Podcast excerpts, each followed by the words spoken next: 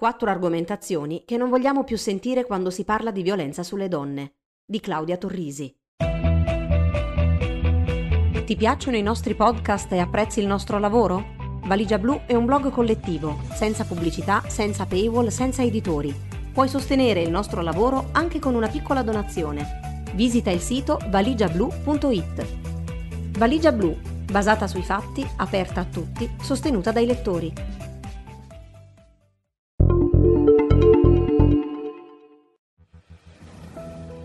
Quando si parla di violenza domestica, femminicidi, molestie e abusi sulle donne, ci sono alcune obiezioni che ricorrono spesso. Va bene la violenza sulle donne, ma non bisognerebbe parlare di violenza in generale? Non condanniamo forse ogni violenza? Sì, ma perché allora non si parla mai della violenza sugli uomini? Il termine femminicidio è discriminatorio, forse anche verso le donne. Allora parliamo di maschicidio. Non tutti gli uomini sono violenti, è una generalizzazione. Queste argomentazioni appaiono sovente nei commenti agli articoli che parlano di questi temi, invocando mancanze, lacune o pregiudizi da parte di chi ha scritto il pezzo. Sono varie declinazioni dello stesso tema, con un unico sottotesto. Tutto questo parlare di violenza sulle donne discrimina, colpevolizza, stigmatizza gli uomini. Non è così, ovviamente, semmai li chiama in causa, e questa, lo capisco, non è di certo una posizione comoda. Non esiste nessuna guerra tra i sessi, esiste un sistema etero-patriarcale in cui a un genere sono accordati privilegi e prerogative a discapito di un altro. Un sistema in cui l'essere donna espone a rischi, discriminazioni, ingiustizie e problemi per il solo fatto di esserlo, e ancora di più se povera, nera o appartenente a minoranze.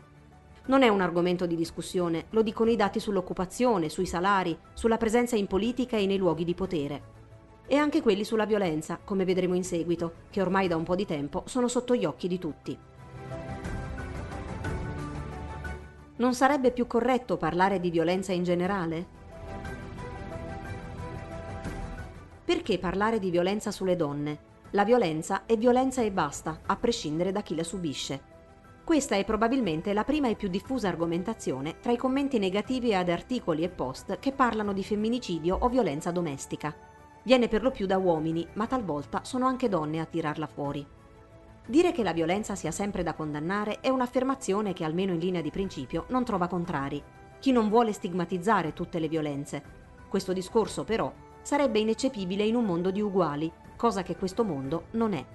In una società caratterizzata da forti squilibri di potere, fare un discorso sulla violenza in generale lascia fuori grosse fette di realtà le soggettività di chi quella violenza la subisce, nonché le ragioni alla base. Come spiega Lorenzo Gasparrini, l'errore è pensare che i fenomeni storici e sociali si possano giudicare a prescindere dalla loro origine, dalle loro concause, dalle circostanze nelle quali sono nati. Quindi non importa chi o perché spara, aggressore e aggredito sono uguali quando sparano, non importa chi picchia o stupra e perché, uomini e donne sono uguali quando picchiano o stuprano.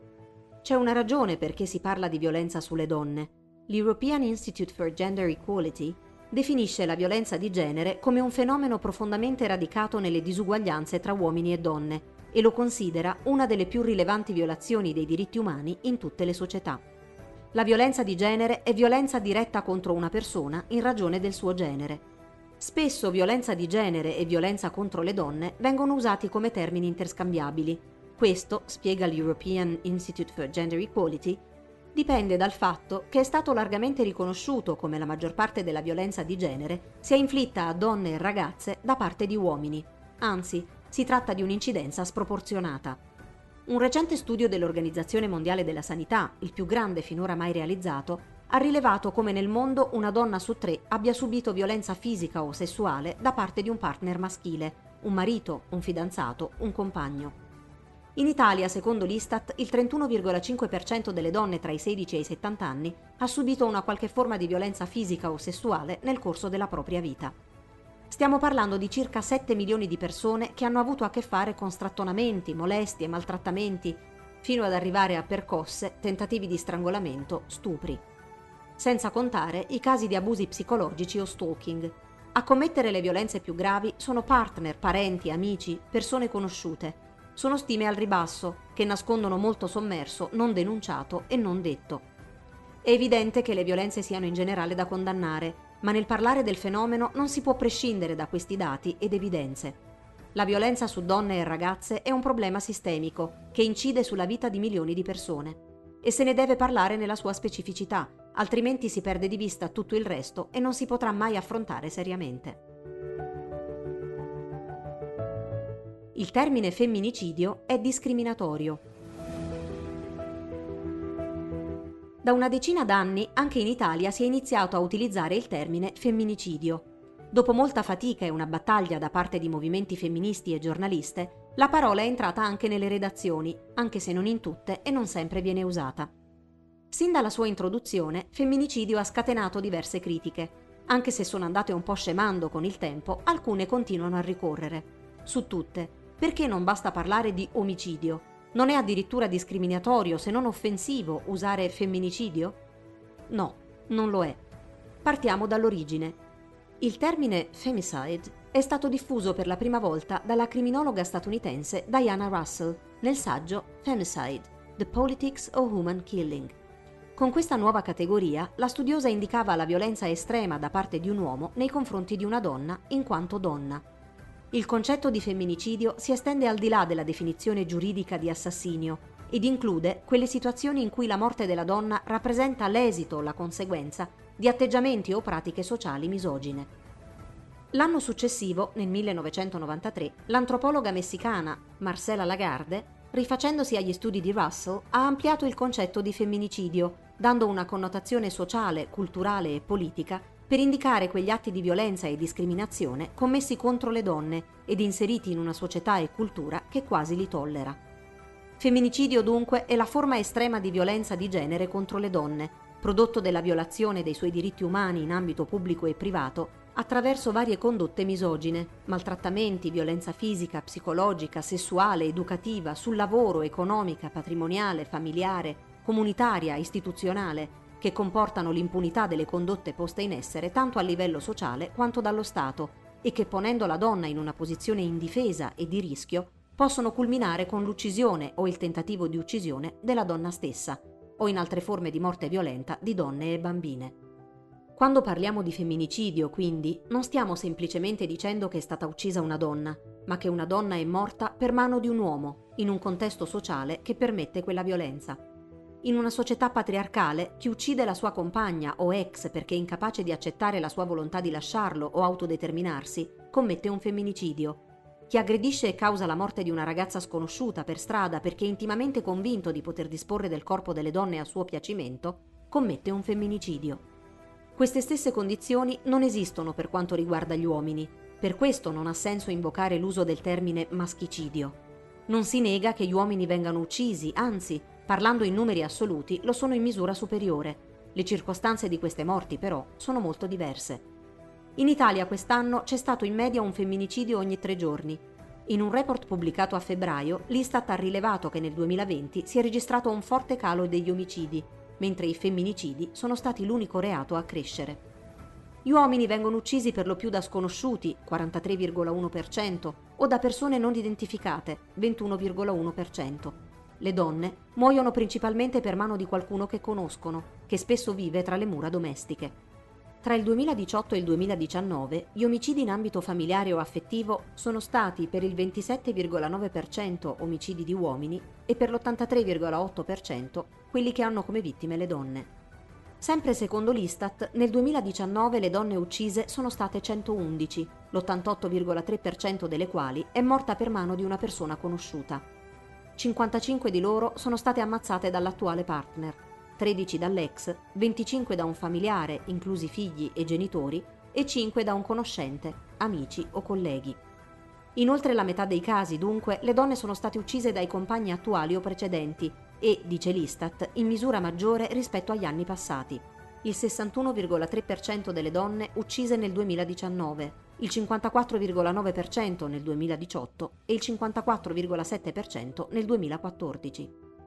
Nel primo semestre del 2020, in un contesto di aumento della violenza domestica a livello mondiale, gli assassini di donne sono stati pari al 45% del totale degli omicidi, contro il 35% dei primi sei mesi del 2019, e hanno raggiunto il 50% durante il lockdown nei mesi di marzo e aprile 2020. Le donne sono state uccise principalmente in ambito affettivo familiare, 90% nel primo semestre 2020, e da parte di partner o ex partner, 61%, a differenza degli uomini che muoiono per lo più per mano di sconosciuti, 43,1%, o autori non identificati, 21,1%. Si parla sempre di violenza sulle donne e mai di violenza sugli uomini. È vero, di violenza sugli uomini si parla molto poco, però vanno fatte un paio di precisazioni. Innanzitutto bisogna intendersi su cosa intendiamo quando parliamo di violenza sugli uomini. Ad esempio, come fa notare Gasparrini in un articolo su Bossi, con questo termine potremmo intendere il risultato di comportamenti violenti, crimini, reati, condotte socialmente esecrabili o contro il buonsenso comune, che hanno come vittime persone di sesso maschile. Questo caso rientra nelle statistiche Istat e di altri istituti e oltre alle stime ne viene fuori che sono uomini anche la maggior parte degli autori di questi crimini. In ogni caso, questo tipo di violenza non è da considerarsi una questione di genere, perché non dipende da una precisa scelta verso le vittime. Se così fosse, dovremmo parlare di violenza subita dagli uomini in quanto uomini, è una violenza agita in ragione di caratteristiche specifiche attribuite al loro genere e che li rendono particolarmente vulnerabili in determinate occasioni da chi li ritiene manchevoli o eccedenti, proprio in relazione a quelle caratteristiche, scrive Gasparrini, citando tra gli esempi la violenza omofoba verso un uomo che non si comporta da uomo, il bullismo verso una vittima considerata più debole o la violenza domestica nelle coppie omosessuali, in cui è presente un compagno abusante. Anche quando si parla di questo tipo di violenza, l'autore è tipicamente un uomo. Il fatto che non se ne parli molto ha una ragione fortemente culturale. Gli uomini non parlano di questi problemi e, aggiunge ancora Gasparrini, sono portati a considerare la violenza e lo scontro tra maschi come la normalità. Periodicamente viene tirata fuori una ricerca indagine conoscitiva sulla violenza verso il maschile, che parla di 4 o 5 milioni, a seconda del giornale che la riprende, di uomini che hanno subito violenza da parte di donne. Dello studio, dal quale il Consiglio nazionale delle ricerche ha preso le distanze, però sono stati criticati sia i metodi di raccolta delle testimonianze e della congruità del campione statistico. Nessuno nega che un uomo possa anche subire violenza fisica o psicologica da parte di una donna all'interno delle mura di casa o sul luogo di lavoro, ma non esistono stime attendibili di questo fenomeno, che comunque rimane piuttosto esiguo, né studi al riguardo. A causa dello stesso sistema patriarcale e del tipo di modello maschile che ne è correlato, peraltro, gli uomini sono poco inclini a raccontare, per paura di sembrare deboli. Chi andrebbe a dire di aver subito abusi da una donna rischiando di essere additato come poco maschio? E non si sono sviluppate vere reti di supporto o di approfondimento che consentirebbero di affrontare la questione. In ogni caso, parliamo di fenomeni diversi e non esiste una competizione tra lotta alla violenza sulle donne e sensibilizzazione verso uomini che subiscono abusi, i movimenti e le organizzazioni che si battono contro femminicidi e abusi sulle donne non hanno l'obiettivo di stabilire una supremazia della sofferenza, ma di far sì che nessuna venga più uccisa e che tutte possano vivere libere. Non tutti gli uomini. Hashtag not all men. Ogni volta che davanti a un caso di violenza sulle donne si esce fuori dall'episodio specifico e si fa un discorso generale sul tema della violenza maschile sulle donne, inevitabilmente parte un coro difensivo. Non tutti gli uomini uccidono, stuprano, aggrediscono, abusano, eccetera.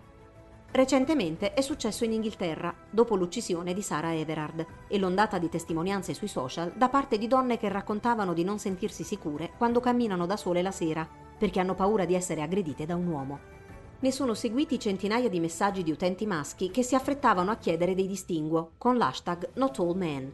Un caso piuttosto emblematico nel nostro paese si è verificato lo scorso novembre, quando dopo giornate in cui si era susseguito un femminicidio dopo l'altro, il profilo Instagram di Repubblica ha pubblicato una grafica con queste parole. La gelosia non uccide, gli uomini sì. Il post poneva la questione su un piano preciso. Sono gli uomini ad ammazzare le donne in quanto donne, ed è il patriarcato ad armarli. La grafica però è durata poco. Il post ha ricevuto diversi commenti di protesta di uomini che hanno tacciato la testata di sessismo, lamentandosi dell'associazione tra l'essere uomini e uccidere le donne. Così Repubblica ha pubblicato un altro testo specificando alcuni uomini. È evidente che non tutti gli uomini uccidono, violentano, molestano, aggrediscono, abusano fisicamente o psicologicamente le donne, Non tutti gli uomini scambiano foto intime delle ex nelle chat con gli amici o fanno catcalling per strada. Nessuna persona lo pensa, tantomeno nessuna femminista. Ed è altrettanto evidente che ci sono tanti uomini che non si sognerebbero mai di fare cose del genere. Il piano del discorso, infatti, non è che tutti gli uomini sono violenti, ma che la violenza è un problema maschile. Posto questo, dunque, il primo problema è che la precisazione not all men rischia di far passare gli episodi di violenza come casi isolati ad opera di mostri avulsi dalla società in cui viviamo, come se la violenza fosse una questione del singolo, non sistemico. Quelli che si premurano di dire che non tutti gli uomini sono così, stanno in realtà dicendo io non sono così, tirandosi fuori dalla discussione. Stanno affermando di non aver nessuna intenzione di affrontare il problema della misoginia si stanno difendendo da una rappresentazione di loro stessi che non gli piace. E questa è la seconda ragione per cui dire not all men è problematico, perché al centro non c'è più la questione della violenza sulle donne, ma una difesa di genere basata sull'esperienza personale. Circa il 50% delle donne sopra i 15 anni nell'Unione Europea ha subito molestie sessuali. Nel mondo il 35% delle donne ha fatto esperienza di violenza fisica o sessuale almeno una volta nella vita. Anche coloro che non hanno mai subito violenze o molestie vivono quotidianamente sin da ragazzine la paura che potrebbe capitare, adattano i loro comportamenti per evitarlo, fanno attenzione per strada, sul luogo di lavoro, in ambiente domestico. In una società in cui il sessismo è sistemico, non rendersi colpevoli di certi comportamenti è il minimo sindacale. L'architettura patriarcale si nutre anche dell'inazione di chi, pur non facendo nulla di deplorevole, si limita semplicemente a godere dei propri privilegi senza metterli in discussione. Quanti uomini, invece di stare sulla difensiva, fanno davvero qualcosa per affrontare questa situazione, posto che non aggredire uccidere in prima persona non è evidentemente abbastanza? Quanti uomini ascoltano seriamente le esperienze delle donne? Quanti uomini si adoperano per assicurarsi che altri uomini non abbiano comportamenti violenti? Quanti stigmatizzano il linguaggio sessista da parte di altri uomini, magari in cerchie di amici? Quanti alzano la voce, fanno autocoscienza e provano a sensibilizzare su questi temi? Ancora troppo pochi, purtroppo. Dunque sì, non tutti gli uomini molestano, aggrediscono, eccetera, ma tutte le donne temono che possa succedere, perché quel tipo di uomo esiste, è cresciuto in e da questa società, e non ci sono ancora abbastanza uomini pronti ad affrontare il problema.